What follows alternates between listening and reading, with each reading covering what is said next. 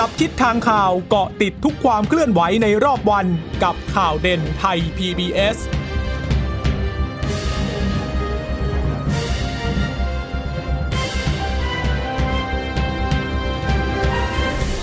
สวัสดีค่ะสวัสดีค่ะต้อนรับคุณผู้ฟังสู่ข่าวเด่นไทย PBS นะคะพบกันเป็นประจำทุกวันจันทร์ถึงศุกร์บ่ายๆแบบนี้ค่ะอัปเดตข้อมูลข่าวสารที่เกิดขึ้นในรอบวัน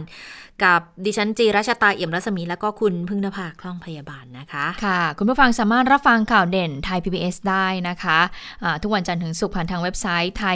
ทย pbsradio.com หรือว่าจะฟังผ่านทางพอดแคสต์ก็ได้นะคะก็เป็นอีกช่องทางหนึ่งให้เรานั้นได้มีการติดต่อกันนะคะรับฟังกันนะคะสำหรับวันนี้เรื่องของบอสอยู่วิทยากับคดีขับรถชนตำรวจก็ยังคงเป็นคดีที่ยังคงได้รับความสนใจอยู่นะคะประเด็นในแต่ละวันนี้ต้องติดตามเลยนะคะเพราะว่ามีการเปลี่ยนแปลงไปตลอดเลยนะอย่างเมื่อช่วงเย็นวันนี้ใช่ไหมคะก็ปรากฏว่าพยานปากสำคัญปากหนึ่งเนี่ยก็มาเสียชีวิตแบบกระทันหันก็เลยต้องมีการไป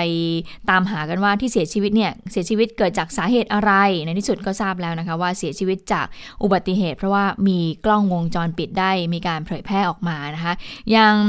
วันนี้ก็ต้องตามกันต่อค่ะสำหรับโคเคนที่บอกว่ามาใช้รักษาเรื่องของการทันตกรรมจริงหรือไม่เดี๋ยวเราวันนี้เรามีคำตอบให้นะคะแต่ว่าเรื่องของการปรับครม.ก็ถ้าเกิดไม่เจอเรื่องบอสก็เป็นที่น่าสนใจอยู่นะคะคุณจิตตาคะค่ะก็ตอนแรกเมื่อวานเนี่ยมีกระแสข่าวมาบอกว่าเสร็จเรียบร้อยแล้วล่ะแล้วก็มีรายชื่อออกมานะคะว่าจะมีใครบ้างนะคะก็ค่อนข้างจะตรงตามที่เป็นชื่อล็อตสุดท้ายที่เราพูดถึงกันนะคะอย่าง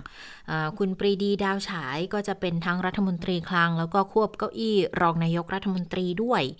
แล้วก็คุณใครนะคุณสุพัฒน์พงษ์ใช่ไหมก็จะนั่งเก้าอี้แรงงานค่ะส่วนคุณอนุทินชาญวีรกูลไม่ใช่เดี๋ยวคุณอนุชานาคาไสขอไปคุณอนุชานาคาไสเป็นรัฐมนตรีไปนั่งเป็นรัฐมนตรีประจำสำนักนายกคุณสุชาติชมกลิ่นเป็นแรงงานแล้วก็เก้าอี้ที่เหมือนจะได้ไม่ได้อะไรเงี้ยก็จะเป็นชื่อของศาสตราจารย์นฤมลพินโยสินวัตรก็มาเป็นรัฐมนตรีช่วยว่าการกระทรวงแรงงานนะคะส่วนอีกท่านหนึ่งจากรวมพลังประชาชาติไทยอาจารย์อเนกเหล่าธรรมทัศน์นะก็ไปนั่งอยู่ที่รัฐมนตรีกระทรวงการอุดมศึกษานะคะแล้วก็อย่างชื่อของอาจารย์นฤมลเนี่ยตอนแรกก็บอกจะได้หรือไม่ได้สรุปแล้วก็เหมือนกับว่าได้แต่ว่าตอนแรกก็เหมือนกับว่าลงมาแล้วโผออกมาเรียบร้อยแล้วเดี๋ยวรอแค่โปรดเกล้าเท่านั้นนะคะแต่ว่าวันนี้เหมือนจะโดนเบรกแต่เบรกสักเล็กน้อยนะนายกรัฐมนตรีก็บอกว่ายังไม่ได้ทุนเกล้าทั้งนั้นนะ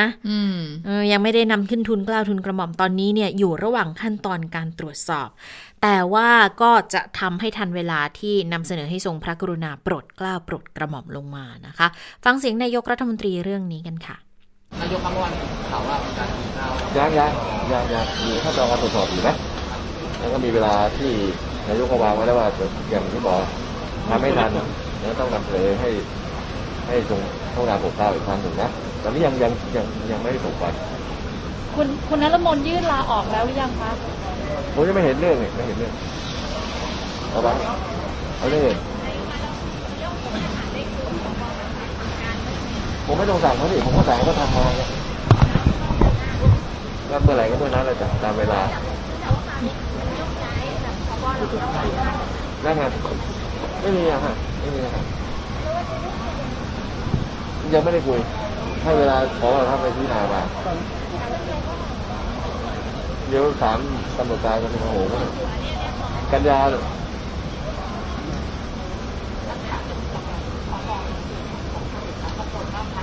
ทำไม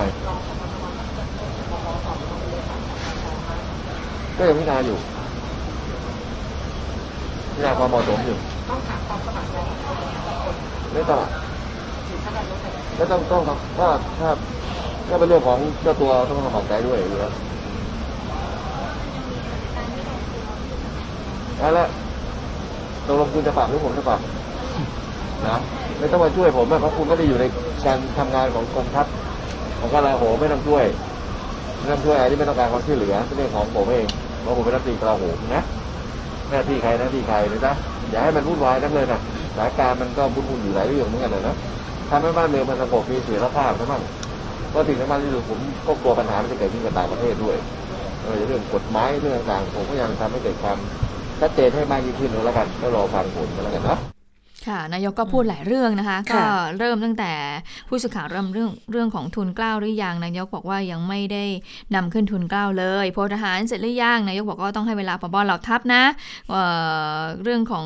โผแต่งตั้งเนี่ยมันก็ต้องเดือนกันยายนก่อนที่จะออกมานะคะแล้วก็มี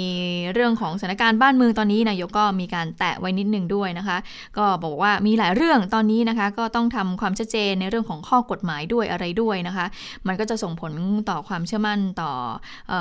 สายตาของชาวต่างชาติด้วยอันนี้นายกรัฐมนตรีน่าจะหมายถึงคดีของบอสอยู่วิทยาแล้วค่ะที่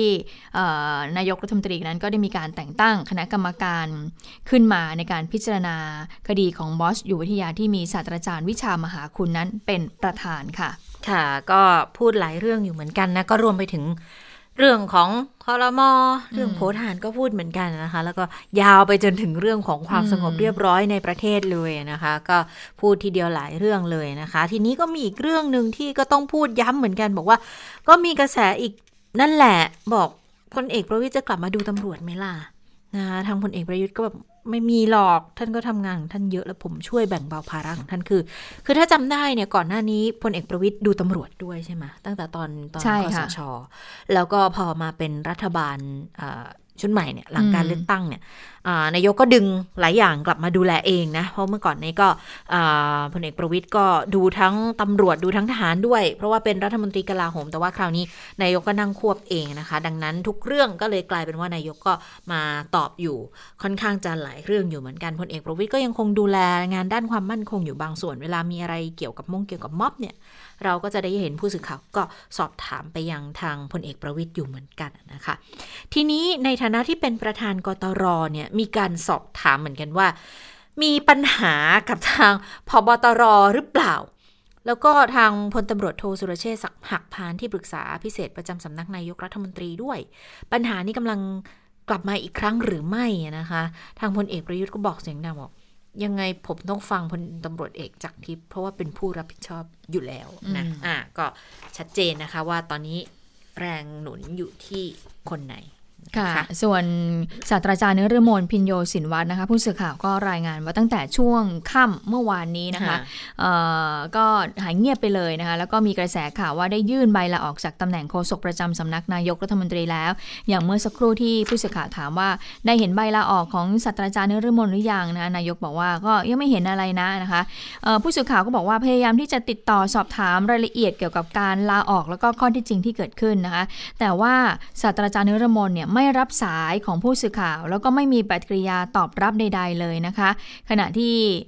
บุคคลใกล้ชิดรวมทั้งทีมงานหน้าห้องก็ไม่ทราบเรื่องนี้นะคะแต่ว่าก่อนหน้านี้ในช่วงของการแถลงมติครม.นะคะศาสตราจารย์นฤมลเนี่ยตอนนั้นผู้สื่อข่าวก็บอกว่ายังมีสีหน้าที่ยิ้มแย้มแจ่มใสอยู่เลยนะก็พูดคุยกับรองทั้งสองคนเนี่ยตามปกติแต่ภายหลังจากที่ผู้สื่อข่าวไปถามแหละถึงกระแสข่าวที่ว่ามีชื่อไปดำรงตำแหน่งรัฐมนตรีช่วยแรงงานศาสตราจารย์นฤมลก็ไม่ได้หันมาตอบหรือว่าพูดคุยกับผู้สื่อข่าวเหมือนกับทุกครั้งที่ผ่านมา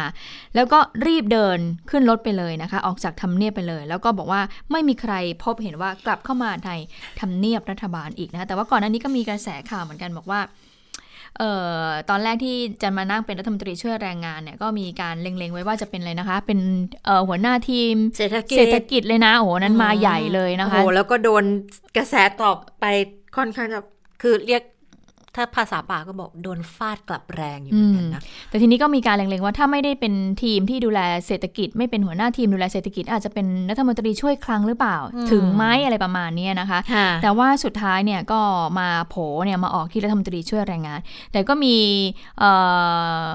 นักวิเคราะห์ทางการเมืองก็วิเคราะห์เหมือนกันบอกว่ากระทรวงแรงงานเนี่ยปกติเนี่ยไม่ได้มีรัฐมนตรีช่วยมานานแล้วนะแล้วก็เป็นกระทรวงที่ไม่ได้แบบว่าใหญ่มากถึงจะต้องมีรัฐมนตรีช่วยด้วยนะคะแล้วก็มองว่า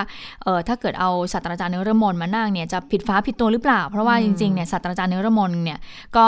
ก่อนที่จะมาดำรงตำแหน่งโฆษกประจำสำนักนายกก็เป็นอาจารย์ใช่ไหมก่อนหน้านี้เนี่ยท่านก็พรีเซนต์ตัวเองเหมือนกันว่าเป็นอาจารย์สอนหนังสือทำงานวิจัยแล้วก็เกี่ยวกับเรื่องเศรษฐกิจก็ดูแลกันอยู่จริงๆก็เลยมองว่าหรือจริงๆเนี่ยถ้าให้ตำแหน่งถูกฝาหน่อยอ่ะก็คือเป็นรัฐมนตรีช่วยว่าการกระทรวงอุดมศึกษาก็น่าจะได้นะอาจจะเป็นช่วยทางนั้นไปนะแต่ว่าอ่ะก็ต้องรอดูแล้วกันว่าตามโผที่เขาว่าเป็นรัฐมนตรีช่วยแรงงานนั้นจะไปนั่งจริงหรือไม่นะคะค่ะแล้วหลังจากนี้ก็มีเรื่องอะไรอีกนะวันนี้โฆษกกระทรวงกลาโหมก็มีการแถลงนะคะถึงภายหลังจากที่มีการประชุมสภากลาโหมนะคะบอกว่านายกเนี่ยก็มีการสั่งการให้ในที่ประชุมเนี่ยให้ผู้บัญชาการเหล่าทัพมีความเข้มงวดในการป้องกันแรงงานต่างด้าวที่ลักลอบเข้าเมืองอย่างผิดกฎหมายโดยเฉพาะกำลังชายแดนค่อยดำเนินการเชิงรุกเลยนะในการสกัดกั้นเฝ้าตรวจแล้วก็กวาดล้างปราบปรามโดยเฉพาะการหลบหนีผ่านทางช่องทางธรรมชาติทั้งทางบกแล้วก็ทางน้ำซึ่งก็จะมีผลต่อประเทศไทยในระบบสาธารณสุขด้วยนะคะก็คือถ้าจะมีความเข้มงวดในการป้องกันแรงงานต่างด้าวก็น่าจะมาจากปัญหาโควิด -19 ด้วยแหละนะคะเพราะว่าอย่างที่บอกว่าถ้าเกิดว่ามีแรงงานข้ามชาติที่จะเข้ามาเนี่ยเราเคยคุยกันไปแล้วใช่ไหมคะว่าต้องมา State Quarantine อีกใช่ไหมคะแล้วก็ต้องมีการกักตัวมีการตรวจสุขภาพแล้วค่าใช้จ่ายของแรงงาน1คนเนี่ยก็ในการกักตัวเนี่ยก็สูงอยู่เหมือนกันนะคะอย่างถ้าบอกว่ามี Work Permit มีใบวีซ่าก็ประมาณตกละ13,000 ถึง 14,000 หมื่นต้นๆแต่ถ้าไม่มีเลยโอ้โหก็เยอะอยู่นะคะคิดดูว่าคือทุกอย่างที่พูดถึงน่ะถ้ามีอย่างที่คุณพึ่งนภาบอกก็จะอยู่หมื่นกว่านี่ก็คือเป็นช่วงที่กักตัว14วันใช่ไหมรวมค่าตรวจคัดกรองตรวจเชื้อ2ครั้งด้วยแต่ถ้าไม่มีเนี่ยก็ต้องจ่ายทั้งอะไรวีซ่าใบอนุญาตทำงานประกันสุขภาพอีกหลายอย่างอีกหลายรายการก็โหคนนึงก็น่าจะ700,000แล้วกันมั้งค่ะเพราะฉะนั้นก็เลยบอกว่าก็ถ้ามันสูงอย่างเนี้ยมันอาจจะเป็นแนวทางช่องทางหนึ่งที่ทางแรงงานข้ามชาตินั้นจะลักลอบเข้าเมืองอย่างผิดกฎหมายมานายกก็มีการย้ำเรื่องนี้นะคะกับที่ประชุมสภากลาโหมนะคะก็เป็นการเปิดเผยจากทางโฆษกกระทรวงกลาโหมค่ะค่ะนี่ก็เป็นเรื่องที่กำลังดูแลกันอยู่ณขณะนี้นะแต่ว่าอีกเรื่องนึงเนี่ยมันก็จะหนีไม่พ้นเรื่องของความมั่นคงนะคะทางโฆษกกระทรวงกลาโหมก็บอกเหมือนกันว่านายกเนี่ยให้ติดตามสถานการณ์ความมั่นคงคือไม่ใช่ของไทยด้วยนะของโลกด้วยเพราะว่าจะต้องประสานกับทางกระทรวงการต่างประเทศหน่วยความมั่นคงก็จะต้องวิเคราะห์สถานการณ์ความเคลื่อนไหวของมหาอำนาจแล้วก็ทหารของภูมิภาคด้วยคือประเทศมหาอำนาจระดับโลกแล้วก็ประเทศมหาอำนาจทางทหารในภูมิภาคนี้ด้วยโดยเฉพาะในพื้นที่ที่มีความเสี่ยงรวมถึงท่าทีต่างๆที่จะแสวงหาผลประโยชน์ผ่านโครงการความร่วมมือเนี่ยก็บอกให้พิจารณาร่วมกันในการกำหนดท่าทีต่อสถานการณ์ความขัดแย้งที่เกิดขึ้นให้เป็นไปในทิศทางเดียวกันนะคะแล้วก็ลงนามด้วยวันนี้แต่งตั้งมีรองโฆษกกระทรวงกลาโหมอีกหนึ่งท่านไม่ไกลน่าจะเป็นที่รู้จักกันดีพันเอกวันชนะสวัสดีนะคะหรือว่าผู้พันเบิร์ดนั่นเองก็เป็นรองโฆษกกระทรวงกลาโหมแล้วนะคะค่ะแต่ก่อนที่จะไปเรื่องของคดีบอสอยู่วิทยานะคะที่วันนี้เนี่ยอัยการก็มีการหารือนะคะก็เข้าสู่วันที่เท่าไหร่ละ28 29 30 31วันนี้วันที่4แล้วนะคะที่เขามีการพิจารณาแต่ก่อนจะไปถึงเรื่องของตรงนั้นเนี่ยวันนี้ก็มีทางเครือข่ายนะคะที่ไปยื่นร้องขอความเป็นธรรมจากทางอัยการสูงสุดอยู่เหมือนกันนะคะก็เป็นคดีอาบอบนวด Victoria Secret ค่ะผู้ที่ไปยื่นเรื่องร้องก็เป็นผู้ประสานงานมูลนิธิผู้ประสานงานเครือข่าย13องค์กรต่อต้านการค้ามนุษย์ค่ะที่ได้มายื่นหนังสือทวงถามการสอบสวนกรณีที่อัยการสั่งไม่ฟ้องอีกแล้วนะคะก็คือกรณีนี้คือ Victoria Secret ละค่ะก็คือสั่งไม่ฟ้องนางนิพาและนายธนพลวิรเทพสุพรภรรยาแล้วก็ลูกชายของนายกำพลวิรเทพสุพรซึ่งเป็น2ผู้ต้องหาในคดีอาบอบนวด Victoria Secret นะคะที่สำนักนายกเนี่ยส่งเรื่องให้อัยการสูงสุดนั้นตรวจสอบการใช้ดุลพินิจของอัยการแล้วนะคะแล้วปรากฏว่าคุณจะชะตาคุณผู้ฟังคะมีคุณเนตรนาคสุขก็คือท่านรองอัยการล่ะค่ะเป็นประธานคณะทำงานตรวจสอบนี้ก็คือเป็น คุณเนตรนาคสุขเนี่ยก็เป็นอัยการที่สั่งไม่ฟ้องคดีคุณบอสอยู่วิทยาอยู่เหมือนกันนะคะวันนี้ทางเครือข่ายก็เลยไปยื่นทวงถามความคืบหน้าการดำเนินคดีกับคุณกำพลวิรเทพสุพรซึ่งหลบหนีคดีผ่านมากว่า2ปีแล้วให้ติดตามตัวกลับมาดำเนินคดีนะคะเดี๋ยวเราไปฟังเสียงของคุณรณสิทธิ์พฤกยาชีวะซึ่งเป็นประธานมูลนิธิกันที่วันนี้มาทวงถามความคืบหน้าทางคดีนี้ค่ะสถานบริการ Victoria Secret เหมือนกันนะครับแต่ว่าอันเนี้ยเป็นการยื่นหนังสือเพื่อติดตามทวงถามผลการดำเนินคดีกับผู้ต้องหาตัวหลักที่สำคัญที่สุดก็คือคุณกำพลวิรเทพสุพรนะครับเพราะว่านี่ก็ผ่านมาเนิ่นนานประมาณ2ปีกว่าแล้วนะครับที่เรายังไม่เคยได้ข่าวนะครับว่าผู้ต้องหารายนี้นะครับคุณกำพลวิรเทพสุพรเนี่ยตอนนี้ผลการดำเนินคดีกับเขาไปถึงไหนแล้วนะครับแล้วก็ถ้าสมมุติว่ามีการหลบหนีนะครับทางสำนักงานอัยการได้มีมาตรการหรือมีวิธีการใดในการพยายามนะครับติดตามตัวผู้ต้องหาที่หลบหนีนี้อยู่หรือเปล่านะครับเพราะว่าอย่างที่กล่าวไปครับว่าคดีนี้นะครับผ่านมาระยะเป็นเวลา2ปีแล้วนับวันไปมันก็จะทำให้เลือนลางไปจากความสนใจจากประชาชนสิ่งที่เรากลัวนะครับก็คือหากถ้าคดีนี้เลือนลางไปแล้วอยู่ๆมาวันหนึ่งเรามาทราบอีกทีหนึ่งว่ามีการสั่งไม่ฟ้องคุณกำพลนะครับมันก็จะสายเกินไปนะครับที่จะแก้ไขนะครับให้มันกลับมาเป็นสิ่งที่ถูกต้องได้ครับค่ะก็เป็นสิ่งที่ทางคุณรณสิทธิ์นะคะก็เป็นกังวลนะคะเนื่องจากว่าอย่างที่บอกก็คือว่าประธานคณะทำงานตรวจสอบในคดีนี้ก็คือคุณเนตรนาคสุขอธิบดีสำนักงานอัยการศาลสูงนะคะซึ่งพอทราบผลอย่างนี้เนี่ยวันนี้ก็เลยต้องมายื่นคำร้องต่ออัยการนะคะทีนี้ผู้สื่อข่าวก็ถามถึงเหมือนกันบอกว่าคุณกำพลเนี่ยที่ยังหลบหนีอยู่คดีตอนนี้ถึงไหนแล้วคุณรณสิทธิ์ก็บอกว่าสิ่งที่ตนรู้และคนไทยก็รู้ก็คือถูกออกหมายจับอยู่ในขั้นตอนหลบหนีแต่ว่ายังไม่นำตัวผู้ต้องหานี้มาขึ้นสู่กระบวนการยุติธรรมในชั้นศาลเลยแต่เราก็กลัวว่าวันหนึ่งเนี่ยอัยการจะสั่งไม่ฟ้องเราจึงมายื่นติดตามผลการดำเนินคดีของนายกำพลด้วยว่าไปถึงไหนแล้วก็พยายามที่จะนำตัวกลับมาดำเนินคดีให้ได้ค่ะค่ะชื่อของอัยการเนตรนี่ รู้สึกช่วงนี้จะเป็นที่ฮอตฮิตนะคะจะเป็นที่กล่าวถึงค่อนข้างหลายคดีอยู่เหมือนกันนะเท่าที่ตอนนี้ปรากฏเป็นข่าวอยู่ก็ถ้ารวม Victoria Secret ด้วยก็3คดีนะก็คดีหนึ่งก็คือคดีของคุณบอสอยู่วิทยาแล้วก็อีกคดีหนึ่งก็คือคดีคุณโอ๊คพานทองแท้แล้วก็มาคดี Victoria Secret ที่มีชื่อของคุณเนตรนาคสุขนั้นเข้าไปเกี่ยวข้องด้วยทีนี้คุณประยุทธ์เพชรคุณรองโฆษกสำนักงานอัยการสูงสุดก็เปิดเผยหลังจากที่รับเรื่องร้องเรียนบอกว่าเมื่อสำนักงานอัยการสูงสุดได้รับเรื่องแล้วก็จะลงสารระบบรับเรื่องตามระเบียบของราชการหลังจากนั้นก็จะเร่งดำเนินการเสนอให้อัยการสูงสุดทันทีนะคะรวมถึงเสนอให้ผู้บริหารเนี่ยดำเนินการในส่วนที่เกี่ยวข้องต่อไปหากมีความคืบหน้าก็จะแจ้งให้ประชาชนนั้นได้รับทราบค่ะค่ะอันนี้ก็เป็นอีกหนึ่งคดีที่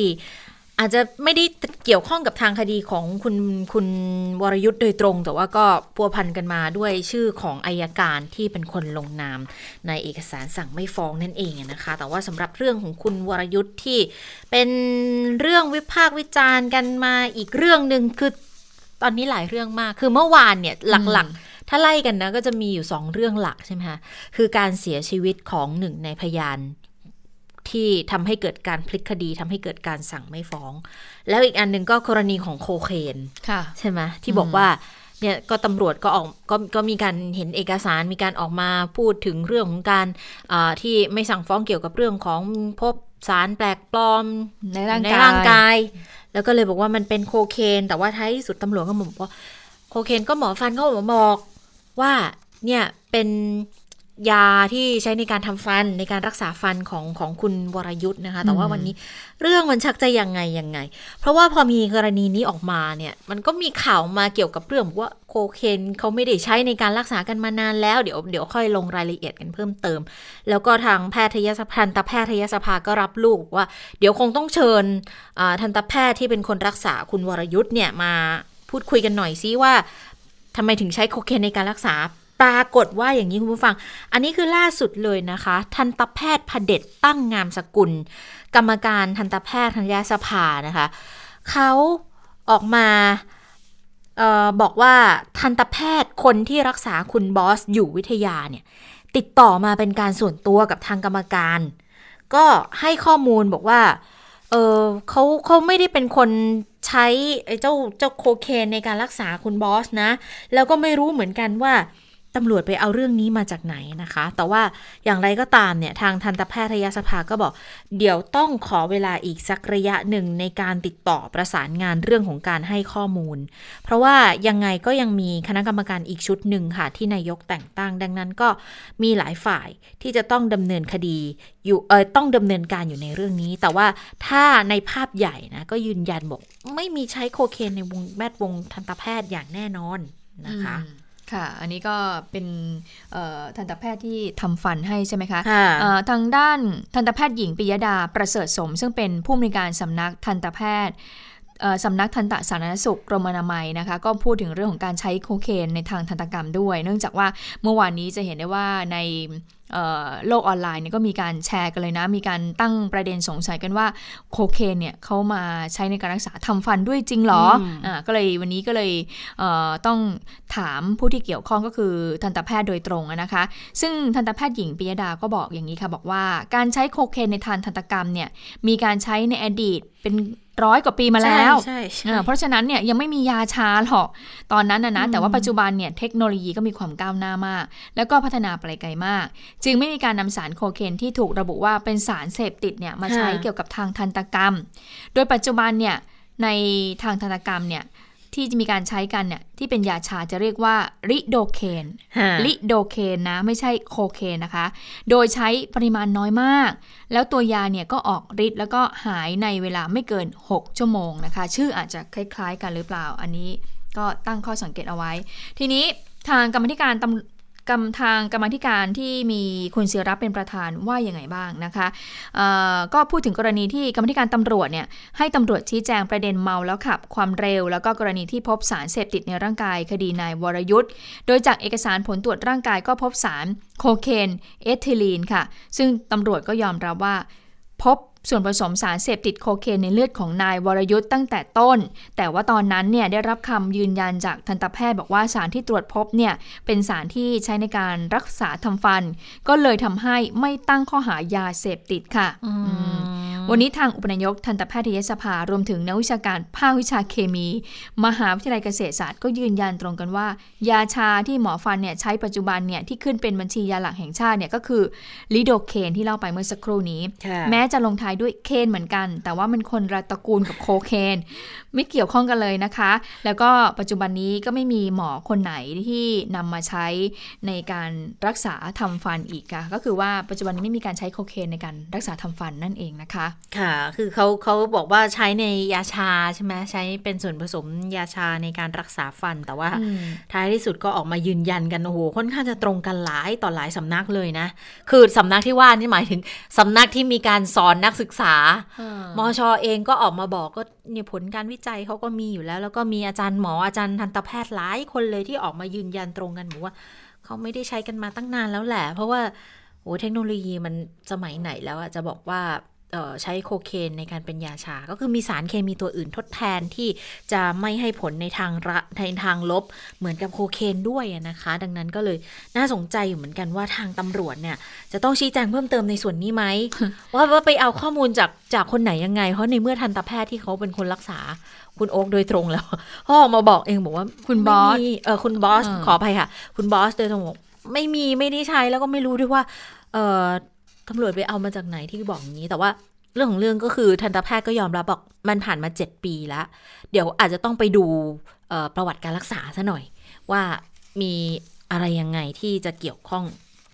แล้วมันจะทำให้เกิดการพอไปบอกว่าเป็นโคเคนไปเจอโคเคนในเลือดจากการรักษาฟันมาได้ค่ะอย่างก่อนหน้านี้ที่ดิฉันทำเรื่องของคดีของคุณบอสวิทยาที่ดิฉันก็มีการรวบรวมสรุปมาให้คุณผู้ชมคุณผู้ฟังฟังกันก็คือว่ามีอยู่ 4-5 คณะใช่ไหมคะคุณชะตาและฉันก็ทิ้งท้ายไว้แต่ตอนนั้นยังไม่โคเคนยังไม่มาเลยโคเคนยังไม่มาดิฉันก็ตั้งประเด็นว่าหวังว่าคงจะไม่มีแบบว่าคนในข่าวหรือว่าบุคคลที่เกี่ยวข้องกับในคดีนี้เนี่ยออกมาพูดหรือออกมาตั้งคณะกรรมการตรวจสอบอะไรอีกหรือไม่อันนี้ยังไม่ทันไรเลยนะปรากฏว่าก็มีเพิ่ม มาเยอะแยะมากมายเลยแล้วก็เป็นที่น่าจับสังเกตด้วยว่าเนี่ยอย่างที่คุณชะตาบอกว่าตำรวจเนี่ยเอาพูดอย่างนี้ออกมาได้ยังไงเพราะฉะนั้นแล้วอัยการว่ายังไงแล้วมีอีกอันนึงที่น่าสงสัยเหมือนกันกับพยานปากสำคัญที่เสียชีวิตตอนแรกเนี่ยเขาบอกเป็นพยานใหม่ใช่ไหมคะทำไมถึงโผล่มาทั้งที่ผ่านมา7ปีแต่ปรากฏว่าคนที่เสียชีวิตเนี่ยไม่ใช่พยานใหม่นะคะเขาบอกว่าเป็นพยานที่ให้การหลังจากที่เกิดเหตุไปแล้ว3วันนั่นแหละพยานคนนี้แหละแต่ตอนนั้นเนี่ยเหมือนตำรวจไม่เชื่อพยานคนนี้ก็เลยทำให้อัยการเนี่ยต้องไปหาพยานคนนี้เพื่อที่จะมาให้ปากคำใหม่เพราะฉะนั้นชื่อของพยานคนนี้คือปรากฏตั้งแต่ในสำนวนแรกๆละไม่ได้คือเป็นพยานใหม่แต่อย่างไรแต่ว่าเหมือนตอนนั้นเนี่ยตำรวจเนี่ยไม่ยอมสอบพยานคนนี้อันนี้ก็เลยเป็นประเด็นเหมือนกันว่าตกลงแล้วเนี่ยสำนวนที่แท้จริงเนี่ยมันเป็นยังไงแล้วมันหายไปแล้วเหรอสำนวนคือ55เนี่ยคือตำรวจก็จะพูดอีกอย่างนึงเพราะถ้าเกิดจับได้จับข้อความที่ตำรวจสื่อสารก่อนอันนี้ตำรวจบอกว่าพยานใหม่2คนเนี่ยตำรวจไม่ได้เห็นนะไม่ได้ตำรวจไม่ได้สั่งสอบเลยเป็นโซนสั่งสอบเพราะว่าอัยการบอกว่าไม่เพียงพอเดี๋ยวอัยการทำเอง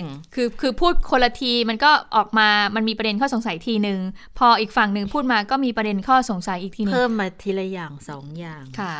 ทีนี้ทางรองโฆษกสำนักงานอัยการสูงสุดว่ายังไงคะคุณประยุทธ์เพชรคุณ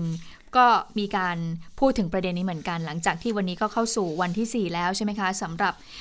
การพิจารณาของคณะทำงานอัยการนะคะก็ดูแล้วเนี่ยคณะทำงานอัยการก็บอกว่าก็เสร็จในกรอบ7วันนี่แหละตอนนี้ก็มีความคืบหน้ามากเลยนะคะแต่ว่าจะให้แถลงรายวันเนี่ยมันก็คงจะเป็นไปไม่ได้นะคะเพราะว่าสำนวนเนี่ยก็ค่อนข้างที่จะมีมากอยู่เหมือนกันนะคะทีนี้ผู้สื่อข่าวก็เลยถามว่าแล้วส่วนกรณีของพยานที่เพิ่งเสียชีวิตไปล่ะจะทำยังไงรวมถึงปัญหาโคเคนที่พูดถึงนี้ด้วยนะคะเราไปฟังเสียงของรองโฆษกอัยการสูงสุดกันนะคะคุณประยุทธ์เพชรคุณค่ะเรื่องพยานเสียชีวิตผมเองหรือคณะทำงานเองก็คงทราบจากทางท่านสื่อมวลชนนะครับก็ในต้องเข้าใจว่ากรอบในการภารกิจในการทำงานเนี่ยของคณะทำงานตามที่ท่านในการสูงสุดมีข้อสั่งการในหนังสือแต่งตั้งคณะทำงานก็คือ1ให้ดูว่าการสั่งคดีนี้เนี่ยเป็นไปตามข้อกฎหมายไหมเป็นไปตามระเบียบไหมมีเหตุมีผลในการสั่งสำนวนเนี่ยสอดคล้องกับข้อเท็จจริงพยานหลักฐานและข้อกฎหมายไหมเท่านั้นเองส่วนพยานจะมีอยู่เสียชีวิตอะไรไงเป็นอีกคนละขั้นตอนนะครับเป็นคนละประเด็นที่เราจะสอบนะครับแต่กรณีประเด็นพยานเสียชีวิตจากอุบัติเหตุทางเราก็ทราบจากการนำเสนอของสื่อมวลชนครับแต่ว่าจะมีผลการที่อาจจะต้องเรียกพยานมาสอบในคดียังไม่มีการพูดประเด็นนี้แล้วก็ยังไม่ไปไกลขนาดนั้นครับยังไม่ไกลขนาดนั้นครับ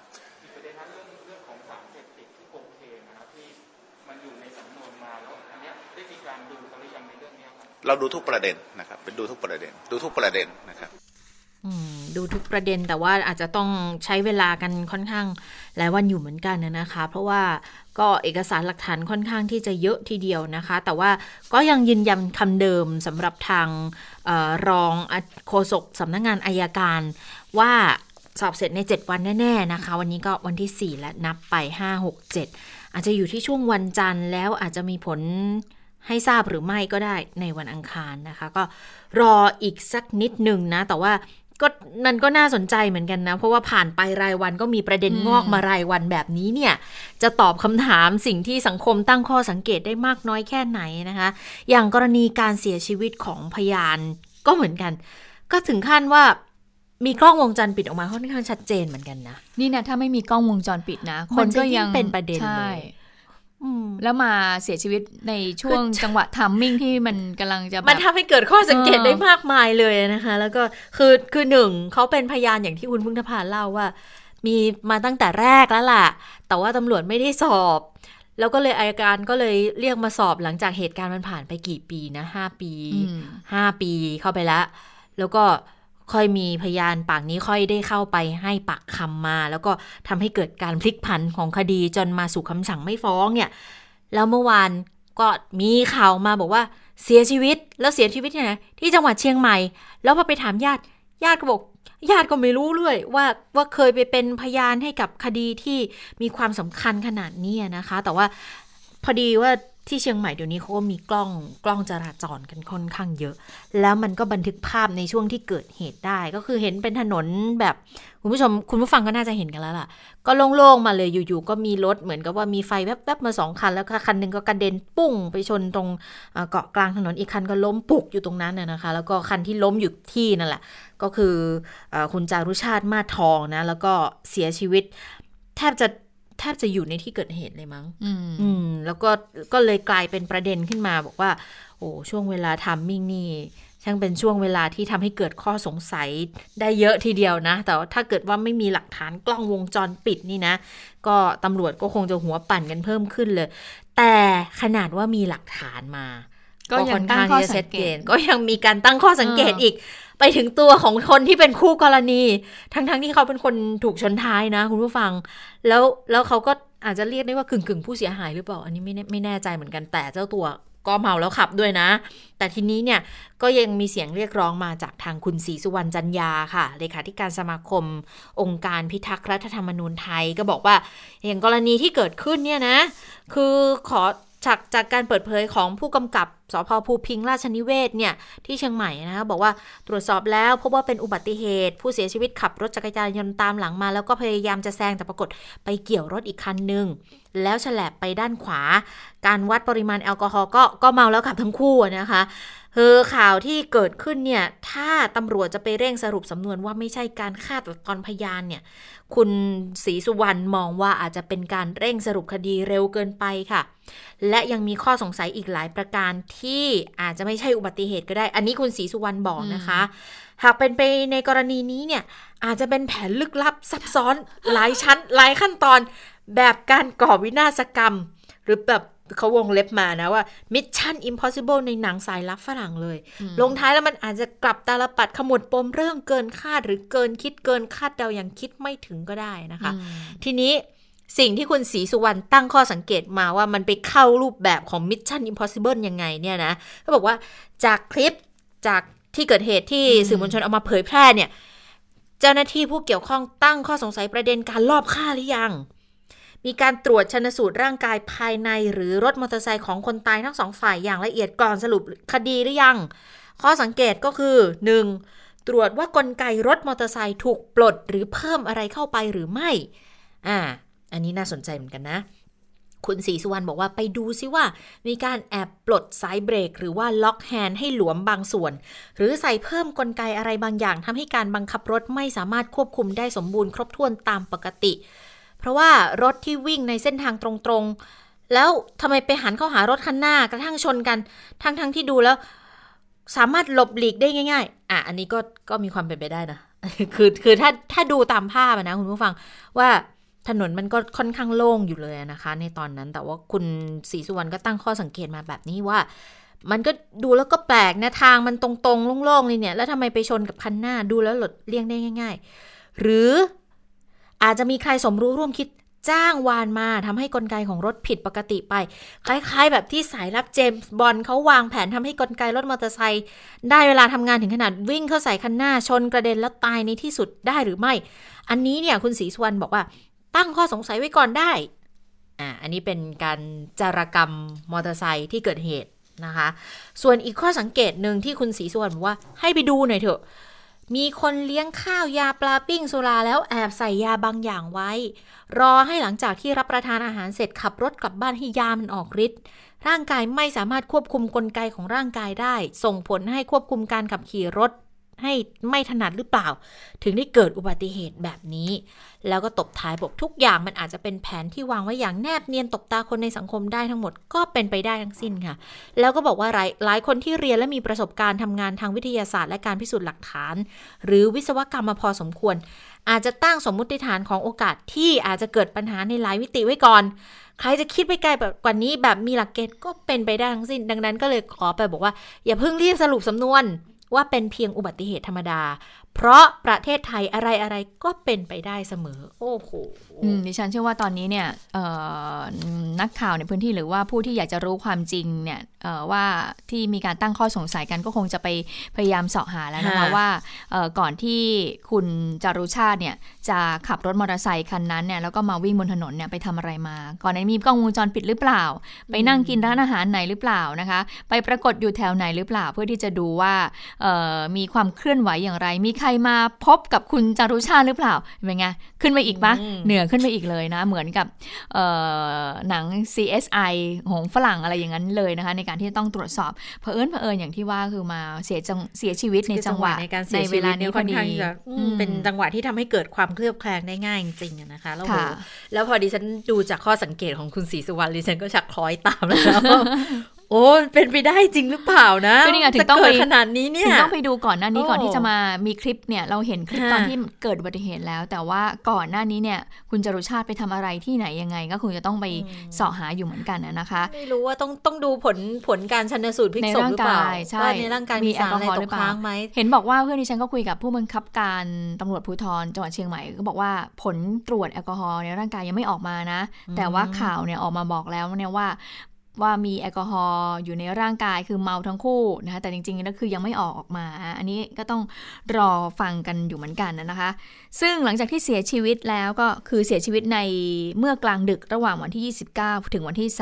30เมื่อคืนนี้ก็คือว่าเป็นคืนแรกค่ะที่มีการนิมนต์พระสงฆ์นะคะมาประกอบพิธีโดยเป็นการเคลื่อนศพมาจากทางจังหวัดเชียงใหม่นะคะมาถึงภูมิลำเนาก็ช่วงค่ำแล้วก็พบว่ายังไม่มีบุคคลสำคัญในคดีเนี่ยเดินทางไปร่วมอะไรเลยเพราะว่าเป็นคืนแรกขณะที่สิ่งของเครื่องใช้ต่างๆนี่ผู้สื่อข่าวก็รายงานบอกว่า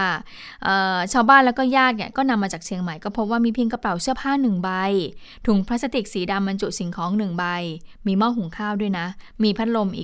ก1เครื่องด้วยนะคะเพื่อนบ้านก็บอกว่าเมื่อไปรับศพของคุณจารุชาติที่โรงพยาบาลมหาราชเชียงใหม่แล้วเนี่ยมีผู้จัดเตรียมข้าวของเครื่องใช้ของผู้ตายเอาไว้ให้เรียบร้อยแล้วก็นำไปบรรจุถุงและกระเป๋าไว้ให้เนื่องทางโรงพยาบาลอนุญาตให้นำศพกลับภูมิลำเนาได้ก็เลยขนใส่รถยนต์กลับมาโดยที่ไม่รู้เลยก่อนมาเลยว่า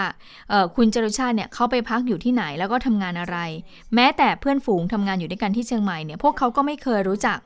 ขณะที่รถจักรยานยนต์ที่นำไปประสบอุบัติเหตุก็ได้ยินว่าเป็นรถเก่านะคะที่หาซื้อมาเพื่อขับขี่โดยที่ไม่มีเอกสารดังนั้นทรัพย์สินที่ติดตัวของคุณจารุชาติก็มีเพียงเท่านี้แหละก็คือมีแค่กระเป๋าเสื้อผ้า1ใบถุงพลาสติกแล้วก็หม้อหุงข้าวแล้วก็พัดลมอีก1เครื่องเท่านั้นค่ะ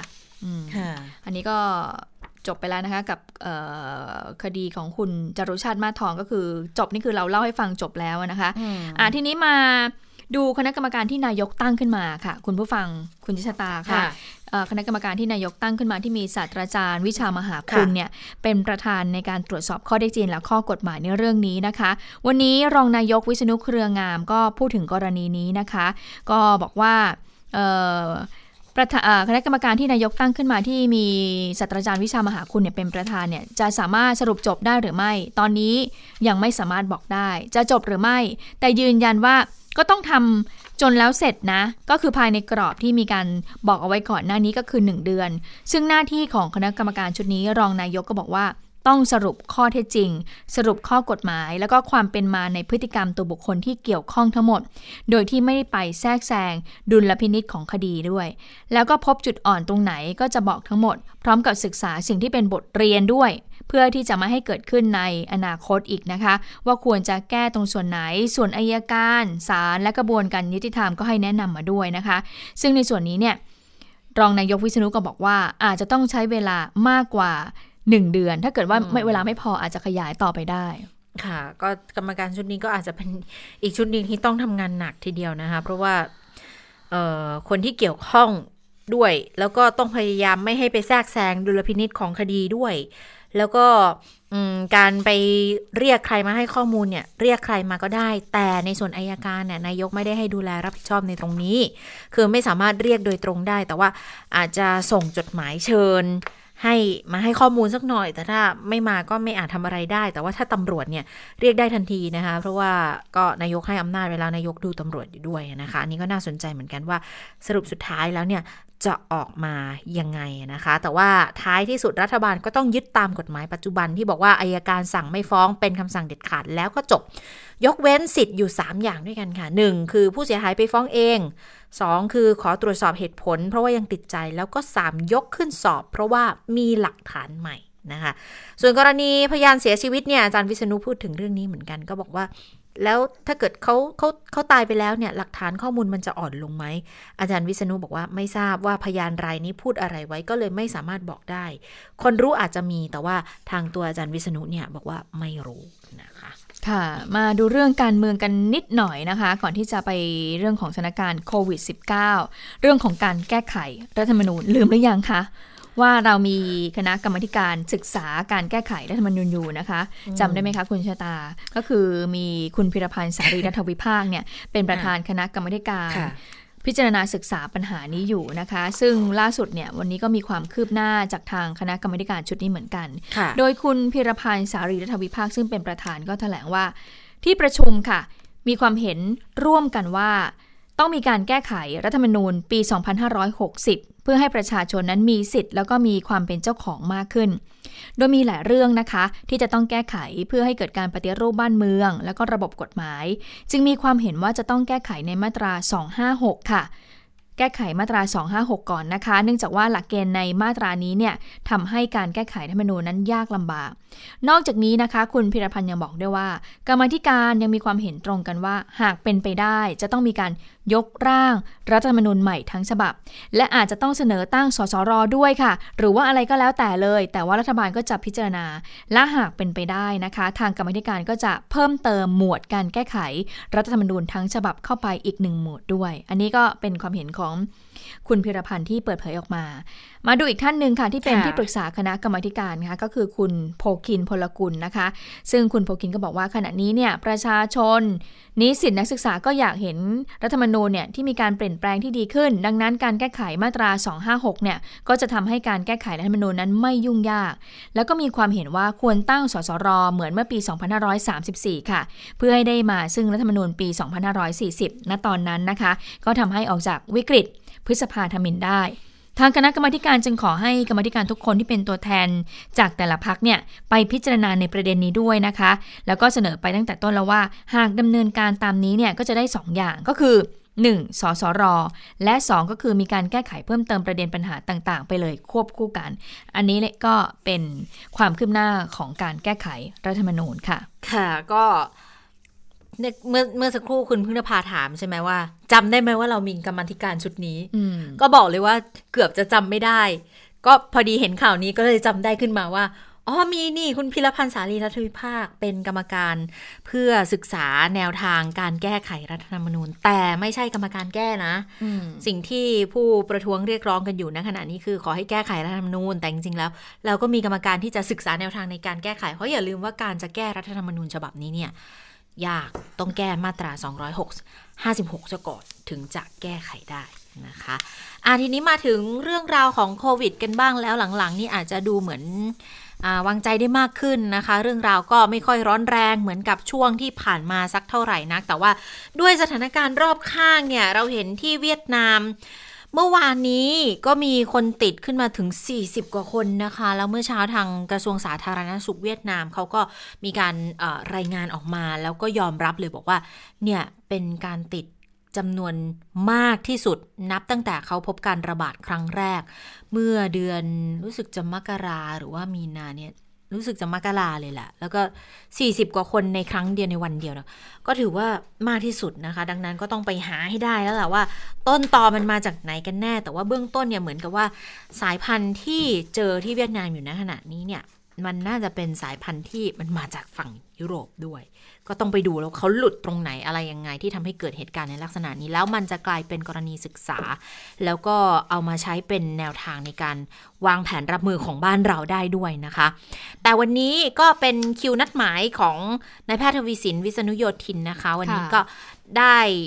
ไป เป็นวันที่นัดหมายกันว่าจันทร์พุธศุกร์เนี่ยก็จะออกมาอัปเดตกัน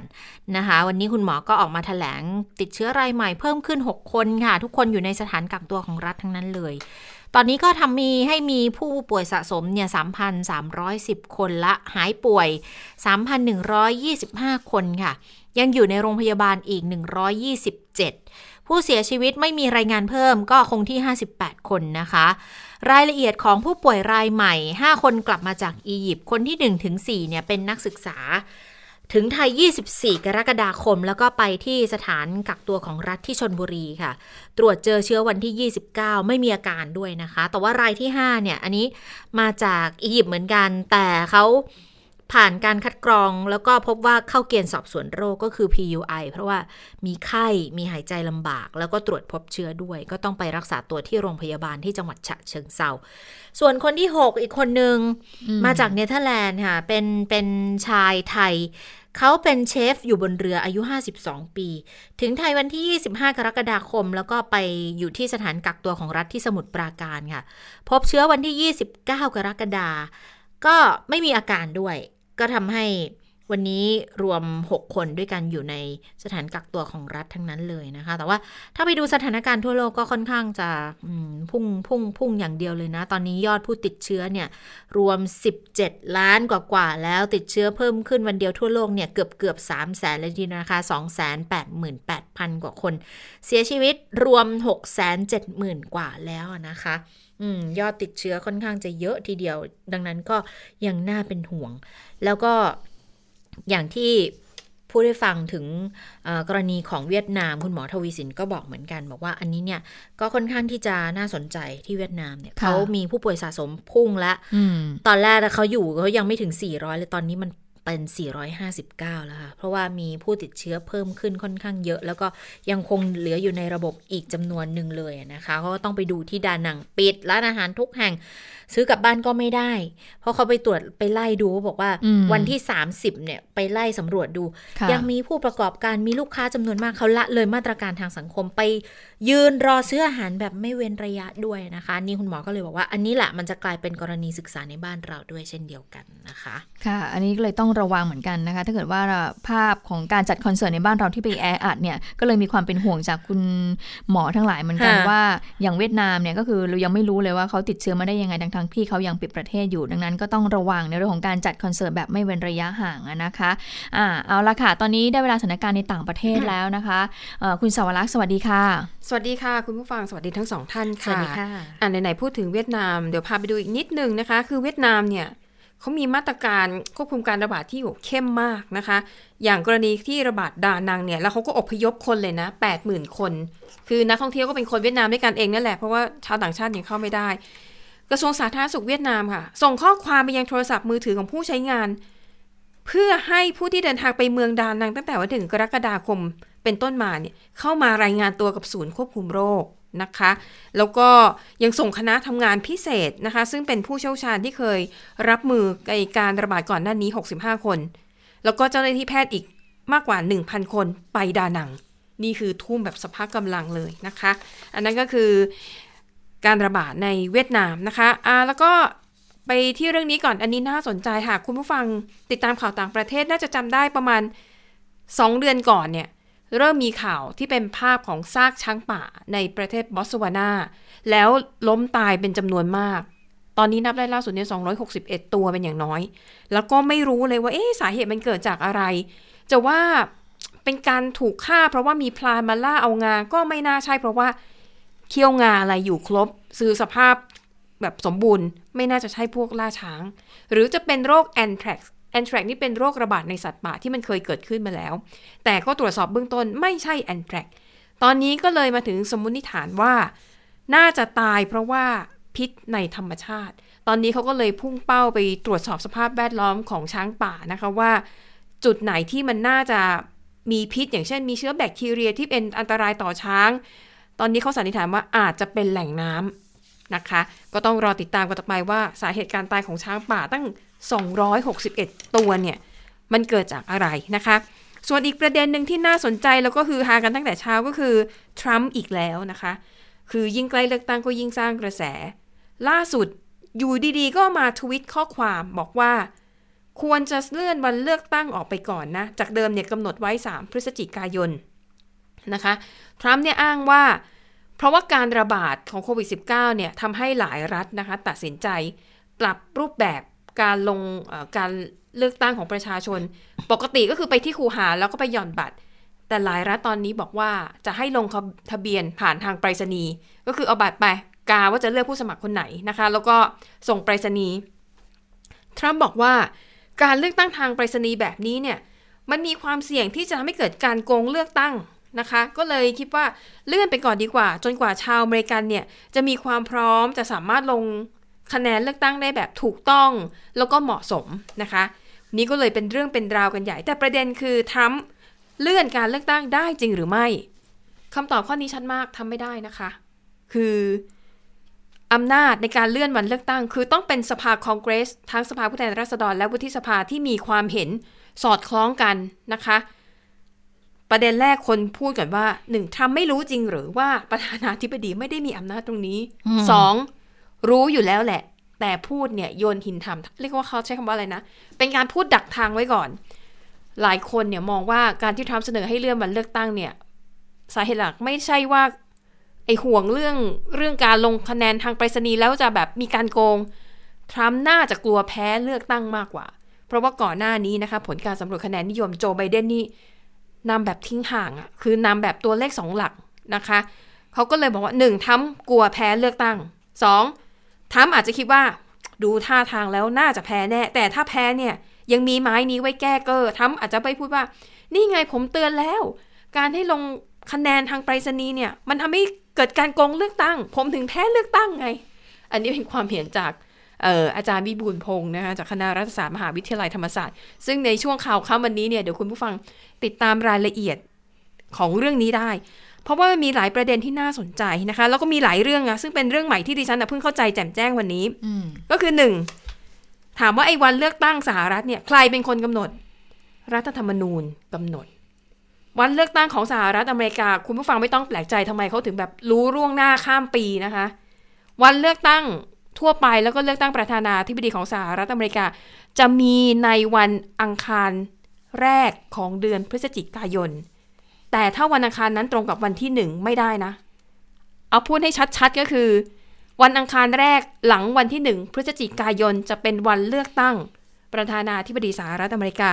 ทีนี้ก็เลยมีคนคาดเดากันว่าคือต่อให้มีการเลื่อนเลือกตั้งออกไปจริงๆเนี่ยก็ไม่ใช่ว่าทรัมป์จะอยู่รักษาการในตำแหน่งประธานาธิบดีได้นะคะอยู่ไม่ได้นะต่อให้ไม่มีการเลือกตั้งทรัมป์ก็ต้องหมดวาระในวันที่20มกราคมอันนี้คือกฎหมายรัฐธรรมนูญกำหนดไว้มาถึงข้อสงสัยว่าถ้าสมมุติเวลานั้น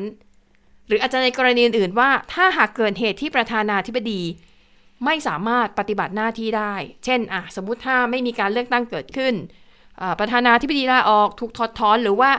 เสียชีวิตหรือว่าหายตัวไปอะไรก็แล้วแต่ถามว่าลำดับในการทำหน้าที่ผู้นำจะมีใครบ้างอันนี้ไม่ค่อยยากใช่ไหม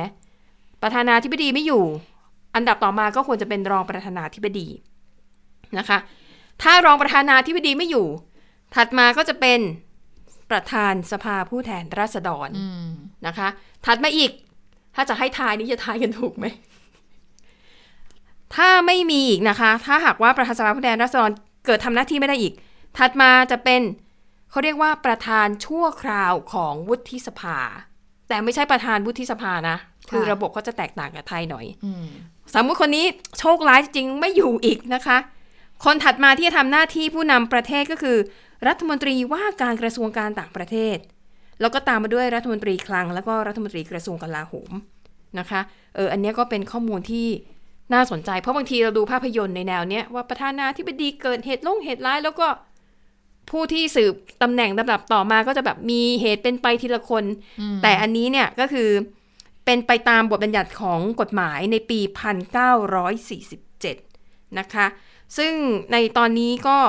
มีหลายๆรัฐนะคะที่บอกว่าให้ลงคะแนนทางไปรษณีย์ไปแล้วแต่ถามว่าในประวัติศาสตร์อเมริกาเคยเลื่อนการเลือกตั้งไหมไม่เคยแม้แต่ครั้งเดียวต่อให้สงครามโลกครั้งที่ 2ต่อให้เกิดสงครามกลางเมืองต่อให้มีวินาศกรรม ต่อให้มีภาวะเศรษฐกิจวิกฤตตกต่ำมากที่สุดไม่เคยเลื่อนนะคะแล้วจะบอกว่าไอเหตุการณ์แบบเนี้ยที่เคยมีคนบอกเลื่อนเลือกตั้งดีไหมก็เคยเกิดเหมือนกันในยุคของประธานาธิบดีจอร์จ W. บุชแต่ตอนนั้นก็ถูกค้านตกไปในทันทีเหมือนกันก็ไม่ได้มีนัยยะอะไรมากมายนะคะเพราะว่าในอเมริกาตอนนี้ก็ยังคงตำแหน่งเบอร์หนึ่งที่ติดเชื้อและเสียชีวิตมากที่สุดในโลกดังนั้นใกล้ๆวันอาจจะมีอีกหลายๆรัฐที่ประกาศว่าจะเลือกตั้งด้วยการลงคะแนนทางไปรษณีย์นะคะดิฉันสนใจที่ว่าเหตุผลที่เขาเอามาอ้างอะว่าจะทำให้เกิดการโกงเลือกตั้งผ่านการเลือกตั้งทางไปรษณีย์เนี่ยมันเป็นเหตุผลที่ดิฉันเป็นคนอเมริกันก็คงจะไม่พอใจเหมือนกันนะว่านี่เท่ากับว่าคุณดูถูกคนประเทศของคุณเองนะจริงก็ฟังไม่ขึ้นหรอกมันฟังไม่ขึ้นอยู่แล้วแต่เอาไว้แก้ต่างไงเกิดแพ้ขึ้นมาวันนึงก็นี่ไงผมโดนโกงอ๋อประมาณนั้นนะคะต้องประมาณนั้นค่ะวันนี้เราทั้ง3คนลาไปก่อนนะคะสวัสดีค่ะสวัสดีค่ะสวัสดีค่ะ